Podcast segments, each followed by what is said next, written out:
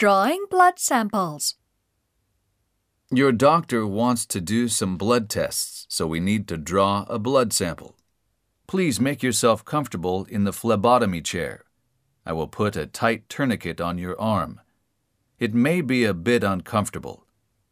Now I will take the sample. You will feel a sharp stick from the needle. Good, we have the sample. Now I will take out the needle. Okay, now press the cotton on the site with your fingers for two or three minutes.